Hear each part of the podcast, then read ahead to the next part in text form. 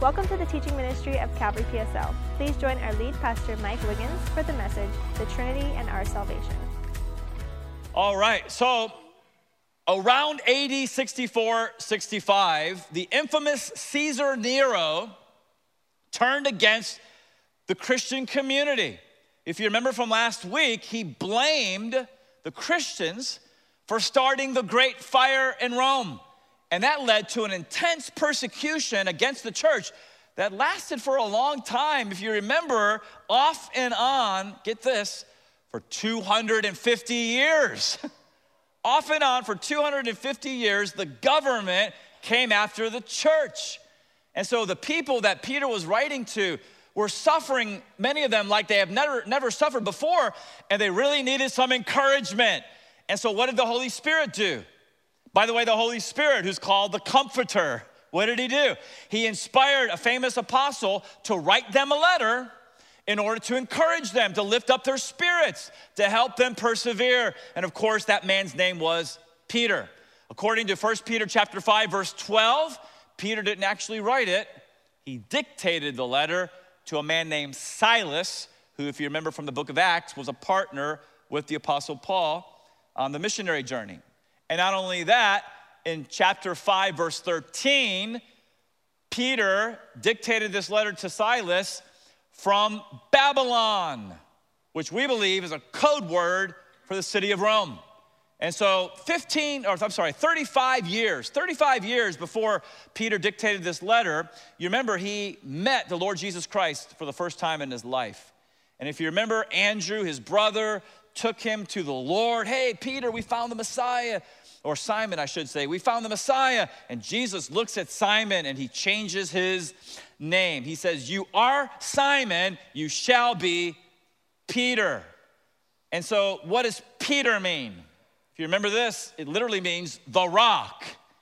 And so, even though it took a long time, eventually his changed name matched his changed life. And we saw last week that Peter had this transformation in his life. In his earlier years, Simon, what was Simon? He was arrogant.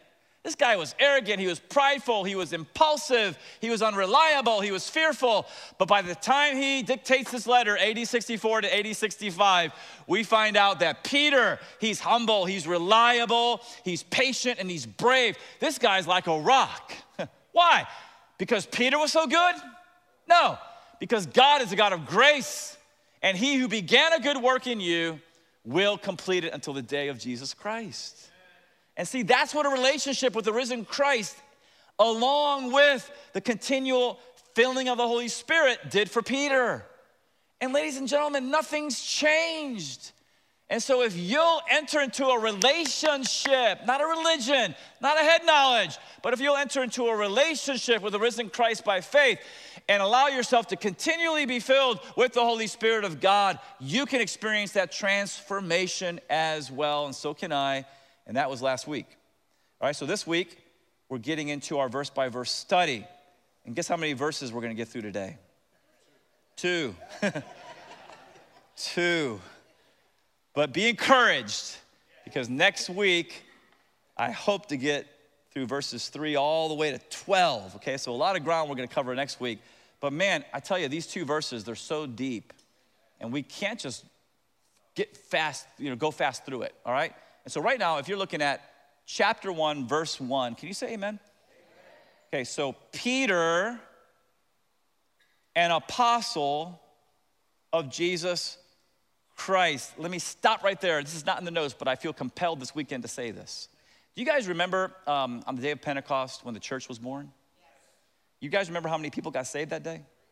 3,000 people, right? So it was already 120 disciples of Jesus added to 3,000. Now you got 3,120 followers of Jesus. The church is born. Do you guys remember what they did? Do you guys remember Acts 2:42?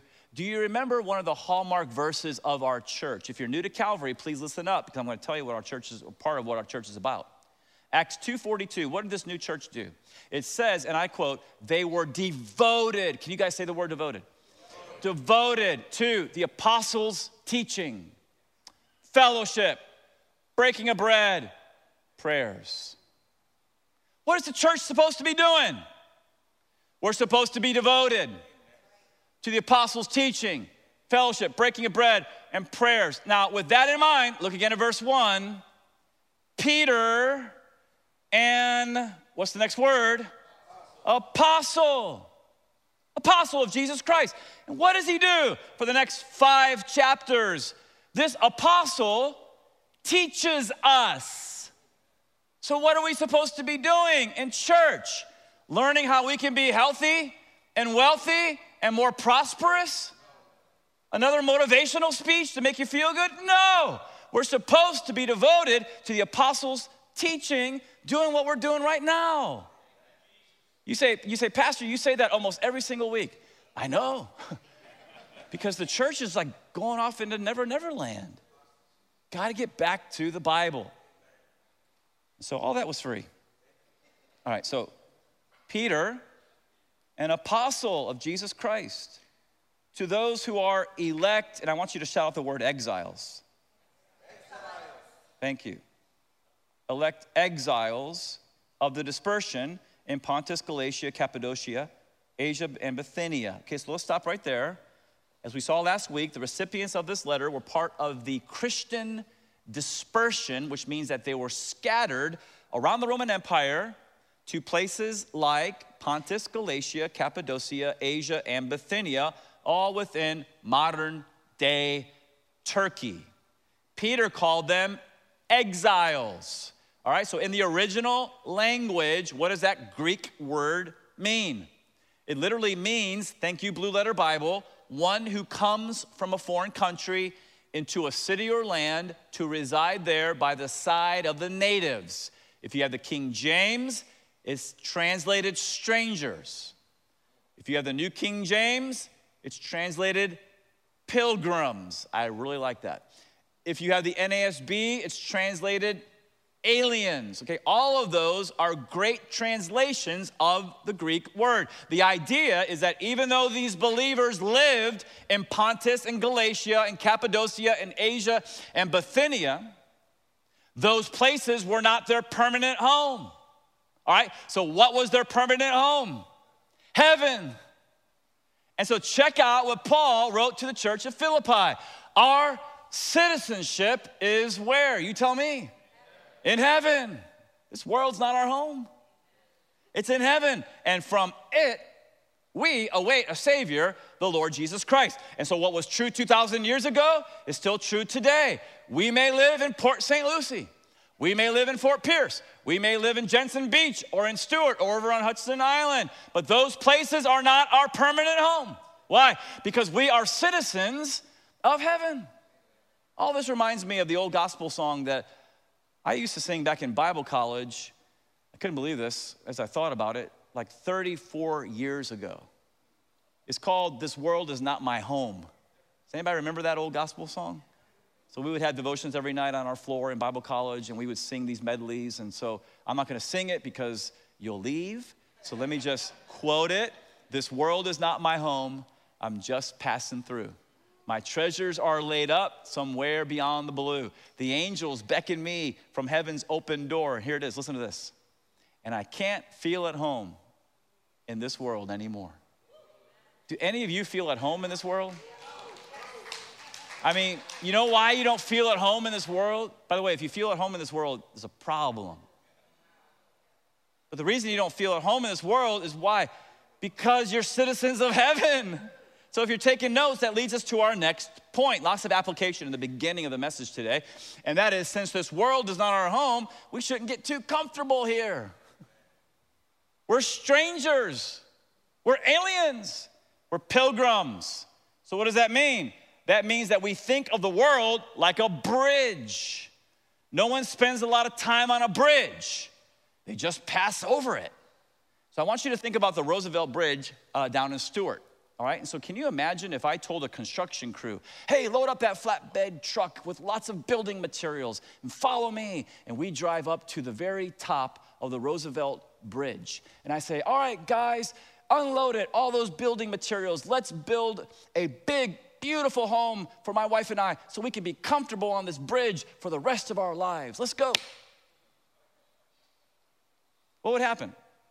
The police would come and take me away before the truck's unloaded. Why? Because, ladies and gentlemen, everybody knows you don't build on a bridge, you just pass over it.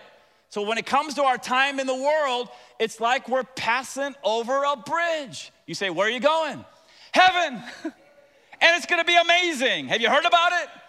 Jesus said, Let not your hearts be troubled. You believe in God, believe also in me. In my Father's house are many dwelling places. If it were not so, I would have told you, I go prepare a place for you. And if I go and prepare a place for you, I will come again and receive you to myself, that where I am, there you may be also. And we're gonna live there forever and ever and ever and ever. And it's gonna make this world seem like nothing.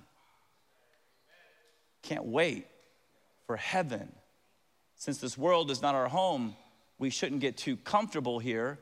But number two, this could be convicting, by the way. We shouldn't get too attached here. Ladies and gentlemen, because our citizenship is in heaven, we shouldn't get too attached to worldly things. So many people, right? They're so attached to their house or their yard or their car or their clothes or their money. So attached to it. Or other people, they're so passionate about their sports team or their hobby or get this, their political party. But here's, here's what you need to know that true believers are citizens of heaven. And so true believers strive to keep those things in check. True believers check their hearts and they make sure that those things are in their proper place on the priority list, okay? And so, of course, we have houses, of course, we have cars, and we have clothes, and we have money, and we may even root for a sports team. I'm from Tampa. Tonight, the Tampa Bay Buccaneers are in the playoffs. That hasn't happened, I think, since like a thousand years ago. So, yeah, I'm a little bit excited, all right? And so, but I gotta keep those things in check, right?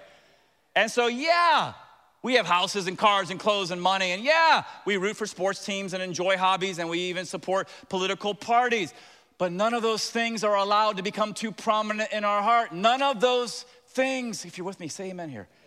None of those things become central in our hearts. We're pilgrims. What does that mean? That means that Christ alone is central in our heart and we live our lives by his teachings.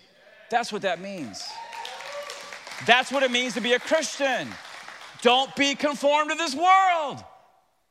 Stop being a puppet, just following whatever this person says in the media or this person says in their book. Don't allow yourself to do that. This is our book.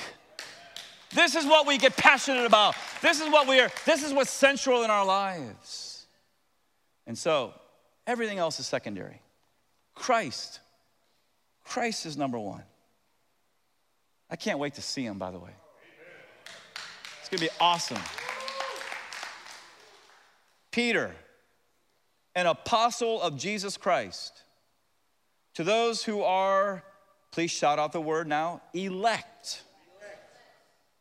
Elect exiles of the dispersion in Pontus, Galatia, Cappadocia, Asia, and Bithynia. Now, the inference there, and some of your translations bear this out, is elect chosen according to the foreknowledge of, please underline, God the Father. In sanctification, please underline the Spirit. For obedience to, please underline Jesus Christ. And for sprinkling, I love that, sprinkling with his blood, may grace and peace be multiplied to you. Now, I had you underline God the Father, the Spirit, and Jesus Christ to show you that the three persons of the Trinity were all vitally involved in your salvation. As I said on Christmas Eve, we believe in one God, eternally existent in three persons. Now, if you're with me now, say amen. amen. We don't believe in one person existing in three modes. That's a heresy. It's called modalism. And sadly, some evangelicals are modalists. It's not right. It's unorthodox. It's not biblical. We believe in one God, eternally existent in three persons the Father, the Son, and the Holy Spirit. You say, How can God be three in one? The same way a triangle is three in one, as I showed you on Christmas Eve. So here we see one triangle which has three sides. If you remove any of the sides of the triangle, you no longer have a triangle. Likewise, God is one in his divine essence, one God. But within his divine essence, there are three persons. If you remove any of the three persons of the Godhead, you no longer have the true God. You have something else who is not God.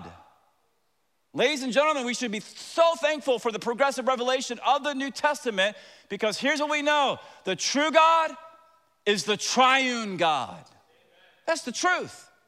And so it's important to understand that each member of the Trinity shows the qualities of personhood. You look up passages in the Bible about the Father, and what do you see? You look up passages about the Son, what do you see? Look up passages about the Holy Spirit, what do you see? What you see is that each member of the Trinity thinks, each member speaks, each member acts. Impersonal force fields don't think, speak, or act. A person does. And so, what you got to understand is there's one God, there's three persons. And regarding their personhood, as it says in the graphic, it's very clear that the Father is not the Son. And so, let's not be sloppy in our prayers and say, Thank you, Father, for dying on the cross for our sins. The Father didn't die on the cross for our sins. Who did? Jesus. Two distinct persons. And the Son is not the Spirit. Okay, so on the day that Jesus was baptized in the Jordan River and he came up out of that water, Jesus didn't, didn't, didn't come down. Okay, who came down? The Holy Spirit came down. And then not only that, but the Spirit's not the Father. And so on that day of his baptism, the Spirit didn't say from heaven, This is my beloved Son in whom I'm well pleased. No, the Spirit didn't say that. That was the Father. The Spirit came down as a dove. Is this making sense to you guys?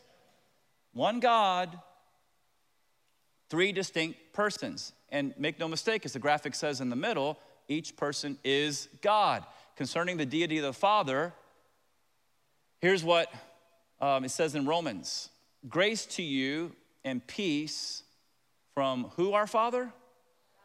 God, our Father. The transcendent, infinite, omniscient God. Grace to you and peace from God our Father and from the Lord Jesus Christ. Concerning the deity of the Son, one of my favorite verses in all the Bible, in the beginning, the beginning of the space time material universe, creation, in the beginning was already existing the Word, Logos. And the Word was with God, and the Word was who? God. Concerning the deity of the Holy Spirit, Peter said it Ananias. And by the way, I'm so glad that, that God uh, doesn't treat anybody in this church uh, the way that he treated Ananias and Sapphira. Uh, but Ananias, why has Satan filled your heart to lie to the Holy Spirit? You've not lied to man, but to who?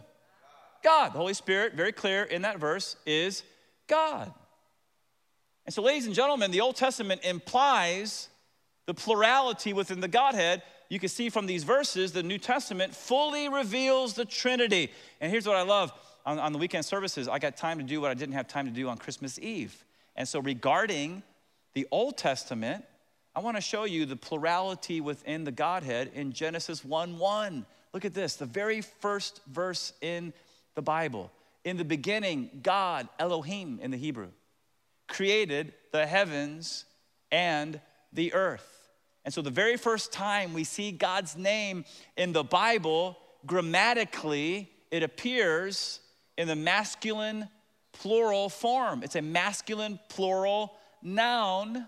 So, even in the Old Testament, it allows for plurality within the unity. We see the plurality within the Godhead implied in the, in the famous Shema. If you're new to the Bible, Shema simply means hear. Okay, so here is the statement of faith that you see uh, from the Jews in the Old Testament Hear, O Israel, the Lord our God, the Lord is one, Echad. And you shall, because you're a pilgrim, this world's not your home, love the Lord your God with all your heart, with all your soul, and with all of your might. And somebody says, See that, Pastor? The Shema. It denies the Trinity. It's right there. It says that God is one. No, I beg to differ. The Shema actually affirms the, the Trinity because the Hebrew word for one that indicates absolute unity is a different word. It's yachid. That's not the word that Moses used when he wrote this verse. He used the word, as you can see there, echad, which is a compound unity, which allows for plurality within the unity. By the way, that word echad in the Hebrew is the same word used in Genesis 2:24, speaking about marriage.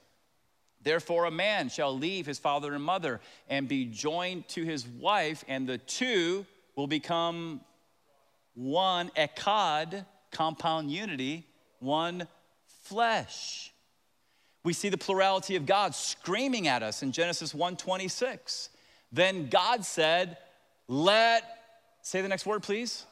Us. us make man in our image, after our likeness." Please notice the pronouns us and our. Somebody says, well, God was just talking to the angels. Hey, angels, let's make man in our image. There's two problems with that. Number one, angels don't create man. Number two, there's nothing in the Bible that says angels are created in the image of God. And so that can't be true. So what's going on in Genesis 1:26? Well, if you've read the New Testament, then you know that the triune God is speaking within himself here, even in the Old Testament. So the Old Testament implies the Trinity, the New Testament absolutely fully reveals it. I want you to check out Paul's benediction to the church at Corinth. Doesn't get any, any clearer than this.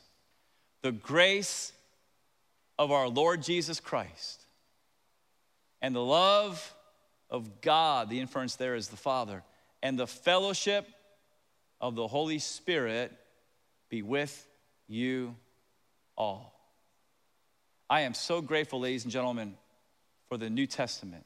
I am so grateful that there's certain doctrines in the Bible that progressively are revealed, and the Trinity is one of those doctrines. It's also important, we're to go a little deeper, to understand that each member of the Trinity is co eternal and co equal. You say, Pastor, what in the world are you doing this morning? I'm teaching Christians about their God. It's super important to know the one we worship at a deeper level. And so each member of the Trinity is co eternal. What does that mean? Well, co eternal simply means that no person of the Trinity ever came into existence. Each person of the Trinity has always existed. Because, ladies and gentlemen, if a member of the Trinity came into existence, that means that that member had a beginning.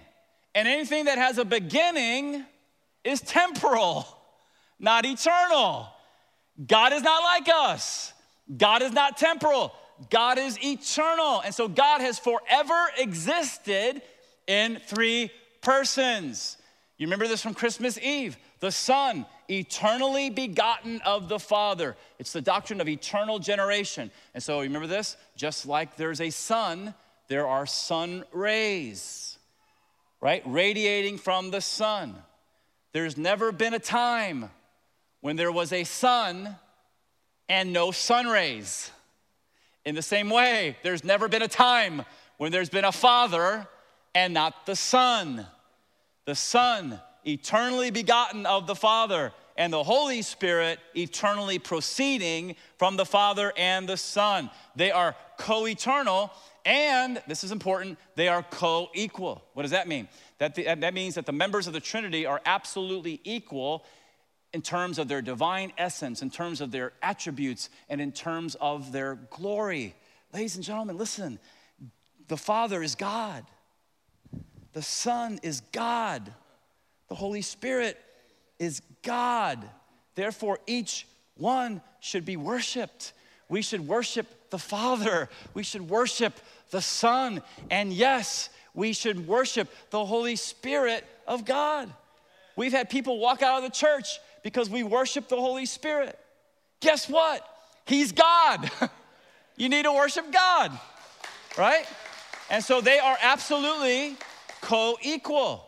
Now, even though the co equality is true concerning the divine essence of the Godhead, we must admit that there is not co equality when it comes to the roles of each member of the Trinity.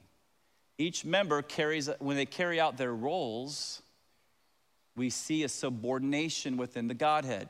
For example, in the Gospels, we see Jesus the Son, and what is he doing? He's submitting to the Father. He's an example to us. If you haven't never submitted your life to God, you should do that. The Son is submitting to the Father. But guess what? There's going to be people, maybe this Saturday, they're going to knock on your door. And if you talk to them, they're going to show you from the Bible these places in the Gospels where Jesus, the Son, submitted to the Father. And they're going to say, See, the Son is a lesser deity than the Father. Ladies and gentlemen, that's from the pit of hell and it smells like smoke. It's not true. Don't buy into it. You say, well, what do I say to these people? Well, first of all, give them the correct translation of John 1 1. In the beginning was the Word, and the Word was with God, and the Word was God. Jesus was and is God, not a God as they mistranslated the Greek, a God, little g. No, not Michael the Archangel. No, he's God. And then tell them something like this We'll, take, we'll put the ne- next uh, point up on the screen. So they're at your door, they're knocking, and say something like, The Son's subordination to the Father is not ontological, having to do with being, having to do with nature, but rather functional, having to do with activity. And the classic passage, the rich passage that bears out that truth is found in Philippians chapter 2. Some of you guys know where I'm going with this, but right now, if you're listening to the sound of my voice, can you say amen? amen? Listen to the word of God. Don't be conformed to the world, be transformed by the renewing of our mind, right? So listen to this. Have this mind among yourselves, which is yours in Christ Jesus, who though he was in the form of God, the word in the Greek is morphe, that means that he uh, has the exact same nature and essence as God the Father. Though he was in the form of God, did not count equality with God a thing to be grasped, but he emptied himself. It's called the kenosis. He emptied himself by taking on the form of a servant. This is why we love Jesus. And being born in the likeness of men, and being found in human form, he humbled himself by becoming obedient to the point of death, even death on a cross. Therefore, God has highly exalted him and bestowed on him the name that is above every name, so that at the name of Jesus, every knee should bow in heaven and on earth and under the earth, and every tongue confess that Jesus Christ is Lord to the glory of God the Father. What an amazing passage that is. What an amazing word from God about Jesus Christ. And what did he do? He emptied himself. Now, listen, you can't mess this up. You can't get this wrong. What, what did Jesus empty himself of? Some people actually say, well, he emptied himself of his divinity. No, Jesus never stopped being God. Some people say, well, he, he emptied himself of his divine attributes. No, Anybody who stands up in a boat in a storm and says, Quiet, be still, and there's complete peace, that guy's God. He did not deny himself of his divinity. He did not um, uh, empty himself of his divine attributes. What did he empty himself of? his divine privileges. He was on the throne of heaven, God. And the angels are covering their faces, saying, Holy, holy, holy is the Lord God Almighty. And that God came, and what did he do? He clothed himself in human flesh. And then what did he do? He said, I'm gonna be a nothing. And then what did he do? I'm gonna be a servant. And then what did he do? He marched to a cross and willingly laid down his life and pay for your sins so that you could live forever with him. That's why we love Jesus. That's the truth of the scriptures. That's what he did for you, and that's what he did for me. So, concerning his being, his being, Christ was and is God. Concerning his activity, he made himself nothing. He took the form of a servant, and he wants us to follow that example. Now, it's fascinating to me to realize that each person of the Trinity played a vital role in your salvation. If you're here today and you're saved, each person played a vital role. And so I want you to look again at verses 1 and 2. Peter, an apostle of Jesus Christ, to those who are the elect exiles, elect, elect exiles of the dispersion in all those places in modern day Turkey, verse 2. Elect according to the foreknowledge of God the Father, in sanctification of the Spirit, for obedience to Jesus Christ, and for sprinkling with his blood, may grace and peace be multiplied to you.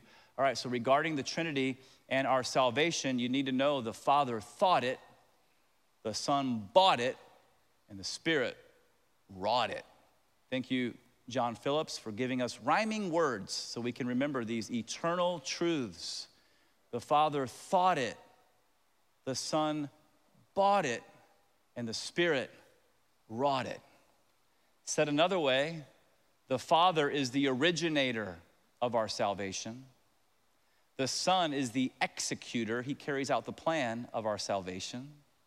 And the Holy Spirit is the activator of our salvation, all right? And so, regarding the Trinity and our salvation, we're going to go even deeper. You say, Pastor, what are you doing?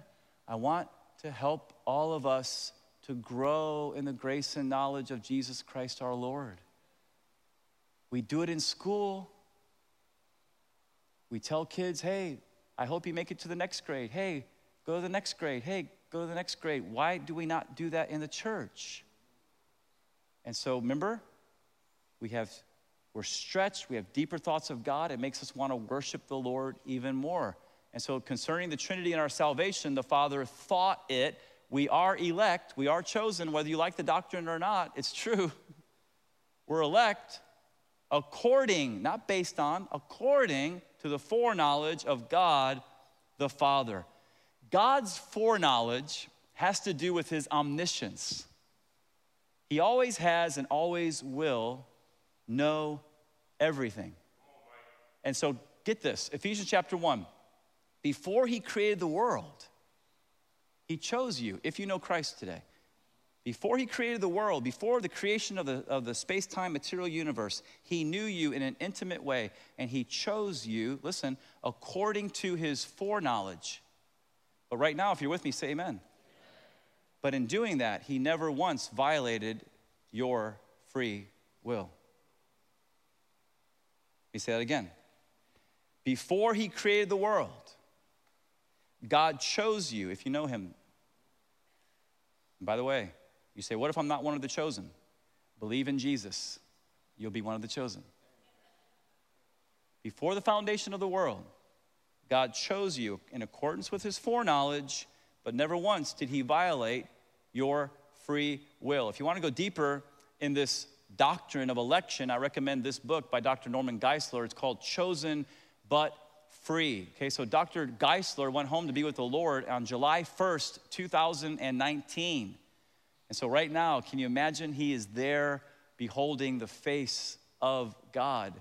And so, while he was on earth, this guy was a champion. This guy, I tell you what, he was used so much by the Lord, especially in the area of apologetics. And by the way, he is uh, the president or was the president of the seminary that I am hopefully going to be done with this year. And so, in an interview, he explained God's foreknowledge of our free choices. I'm just going to read his words. He says, and I quote, My wife tapes my favorite football team when I'm on the road. I come home and the game is taped. Every time I play the video, it comes out the same. The score is the same, every play is the same. Everything from that standpoint is determined, it's fixed. But every play was freely chosen.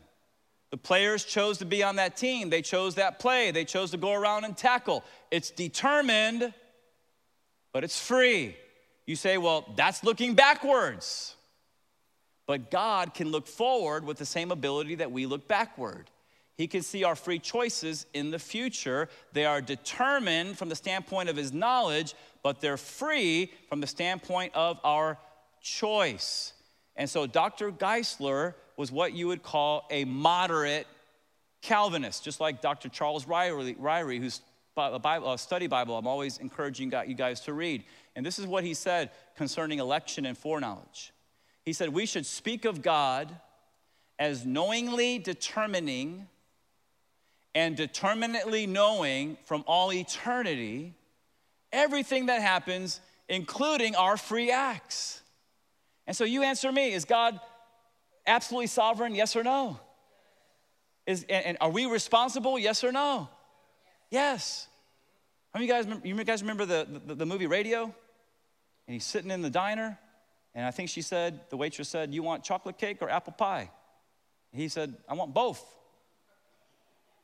God is sovereign, we are responsible. Absolutely. What I love about Dr. Geisler because this is a very controversial subject, but what he does, what he did, is that he looks at the nature of God, the attributes of God, when talking about this subject. And so hang with me here as we talk about our awesome God. You need to know that God is absolutely transcendent. What does that mean? That means that God, our God, is above the space time material universe. And not only that, as I already said, God is omniscient. He always has and always will know absolutely everything. And not only that, our God is simple, not simple minded. The word simple means he's absolutely one, and his attributes are absolutely one with his nature. And not only that, you got to hear this one, he's infinite. What does that mean? That means that God, unlike us, is not bound to time and space. He's not bound to time. That means that he does not think chronologically. What does that mean? Because he exists in the eternal now, there is no chronological order to his foreknowledge and his predetermination to elect us. His foreknowledge and his predetermination are coextensive, they correspond perfectly. What does that mean? That means that God does not look through the corridors of time and say, oh, look, it's 1984, and there's Mike Wiggins. And someone, I didn't know this was gonna happen. Someone gave him a gospel track. Oh man, I really hope he says the little prayer. Oh, come on, Mike, I'm rooting for you. And Mike says the prayer. Woo! I'm glad he got saved. That's not God. Are we kidding ourselves or what? God's not dependent on our choice. God is not contingent, He's necessary. God is not finite, He's infinite. Okay, so we got to understand that. But we also have to admit that His election is not exercised independent of our free choice. It's not like he just arbitrarily chooses some to be saved and arbitrarily chooses some to be damned, and those people have no say in it. No. Both positions are an extreme. What does the Bible teach? What does good sense teach?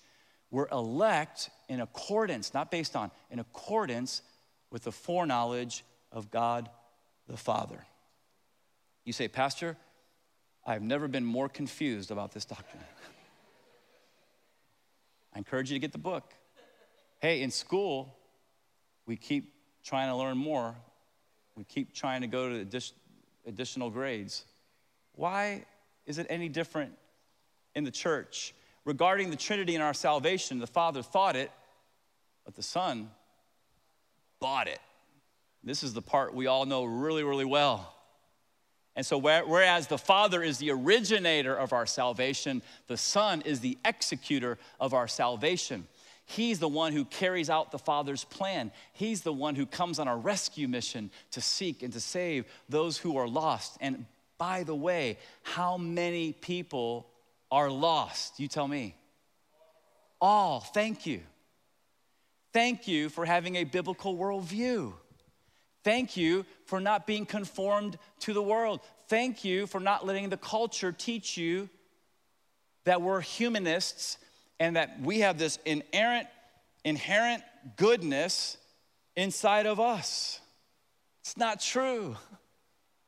All have sinned and fall short of the glory of God. And the wages of sin is what? Death. Now, how many of you guys understand you're not just bodies? You have an immortal soul, and your immortal soul, whether you believe anything that I'm saying uh, this afternoon or not, your immortal soul, mark it down, will live forever in one of two places heaven or hell. And there is no purgatory. That was made up later in church history. The Bible teaches heaven or hell. And so you got to come to grips with that. You say, I don't like it. It's still true anyway. So you better submit to it. And so there's a heaven and there's a hell. And the wages of sin is death, eternal death. That's eternal, and you're alive. Eternal separation from a God who loves you.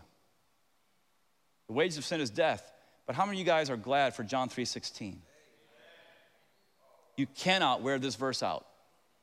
When I watch football games and before COVID, I see John 3:16 when they're kicking field goals, I say, "Thank you, God, for that person right there." For God so loved the world that he gave, he's a giver. He gave his one and only Son that whoever believes in him will not perish, but have everlasting life. What does it mean that God gave his Son? Paul told us. He said, God shows his love for us in that while we were still sinners, God hated us and said, Go to hell? Is that what happened? No, while we were still sinners, Christ died for us. Don't let anyone ever tell you that God is evil. That's the voice of the enemy. God is good.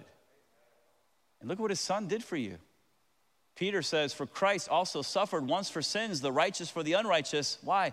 That he might bring us to God. He takes the hand of the Father, he takes your hand if you're willing, and he joins the hands together. He's a great reconciler. And then John tells us this He is the propitiation. Listen, that's, don't be afraid of that word. It's just a word that means satisfaction. Christ is the satisfaction for our sins, and not for ours only, but also for the sins of the elect. Is that what it says? No. no. Says that don't make the Bible say stuff it doesn't say to fit into your theology. It's not right. He is the satisfaction for our sins, and not for ours only, but also for the sins of the whole world. And so, since the Son, right, gave his life on the cross for you and for me, what did he do? He satisfied the wrath of God against our sin. And then he died. And then three days later, he gets up and he marches out of that grave, victorious over sin, death, and damnation. And so, if the Father's wrath has been satisfied, if he's no longer wrathful to you and to me concerning our sin, well, what's left for us as believers? Nothing but salvation, nothing but blessings, and nothing but eternal life. That's what I call a good God. He's a great God. He's an awesome God. In John 6 29, they said to Jesus, What must we do to do the works of God? And Jesus looked at them and said, This is the work of God. Believe on the one he sent. Believe. Stop resisting. Stop putting the wall up. Stop fighting God. He loves you. Believe on the one he has sent, not intellectual assent. You need to embrace Christ. You need to embrace what he did on the cross as a payment for the penalty of your sins. You need to receive him as the Savior and Lord of your life. regarding the Trinity and our salvation. The Father thought it, the Son bought it, and finally, the Spirit wrought it. And so the Father, He's the originator of our salvation. The Son, He's the executor, He carries out the plan. And then the Spirit, what does He do? He's the activator. He activates our salvation. How does He do that? I'll get into this next week, but let me just quickly wrap this up. How does the Spirit activate our salvation? Here's what He does He convicts us of our sins, He regenerates us, makes us new, He sanctifies us. He convinces, convicts us of our sin, right? All of a sudden, we become aware of our sins. And all of a sudden, we see that the wages of sin is death. And all of a sudden, we know I'm a sinner and I need a Savior. What is He doing? He's wooing and He's drawing you. How many, glad, are, how many guys are glad for the Holy Spirit, right? How many are you glad that He went on a search for you? I've told you this a thousand times, but to say that someone gets up and I'm gonna go on a search for God today is like saying that the mouse goes searching for the cat. Thank you, C.S. Lewis. It never happens. Mice don't search for cats, cats search for mice. Christ, the Holy Spirit specifically, searched for you. He convinced you, He convicts you. I need a Savior. And then when you hear the good news of the gospel of grace, you can't work your way to heaven. Jesus did all the work. You need to receive Him and what He did for you. Then what happens? The Holy Spirit regenerates you, He makes you new. Listen, He doesn't regenerate you, zap you, so you can believe. Stop making the Bible say things it doesn't say to fit into your theology. It's not true. He regenerates you when you believe. That's what the Bible teaches. And then what does He do? Then he sanctifies you. And I'm going to end with this sanctification. What is, it starts with justification. What does that mean? That means that when we turn to Christ in faith, God declares that person is righteous. And you can accurately say, I have been saved from the penalty of sin. It's called initial sanctification it's called justification. And then there's this lifelong process of sanctification. It's a lifelong process of being set apart by the Holy Spirit, being made holy by the Holy Spirit of God. And so, in this whole process, what's happening? As we yield to the power of the Holy Spirit, He gives us victory over our sins. And you can accurately say, I am being saved from the power of sin. And then it's all going to end up, my favorite term, glorification. That one day when we see Christ, we're going to be like him. And if you're a believer, you're going to receive a brand new body that's immortal and indestructible. No more sin, no more death, no more pain. You're going to live forever and ever and ever and ever and ever. Why? Because God's going to glorify you. He's going to give you a new body, and you'll be able to accurately say, I will be and I am saved forever from the presence of sin. That's our triune God. And I think we should probably put our hands together and we should thank Him for this great salvation that He offers to us. It's a great salvation.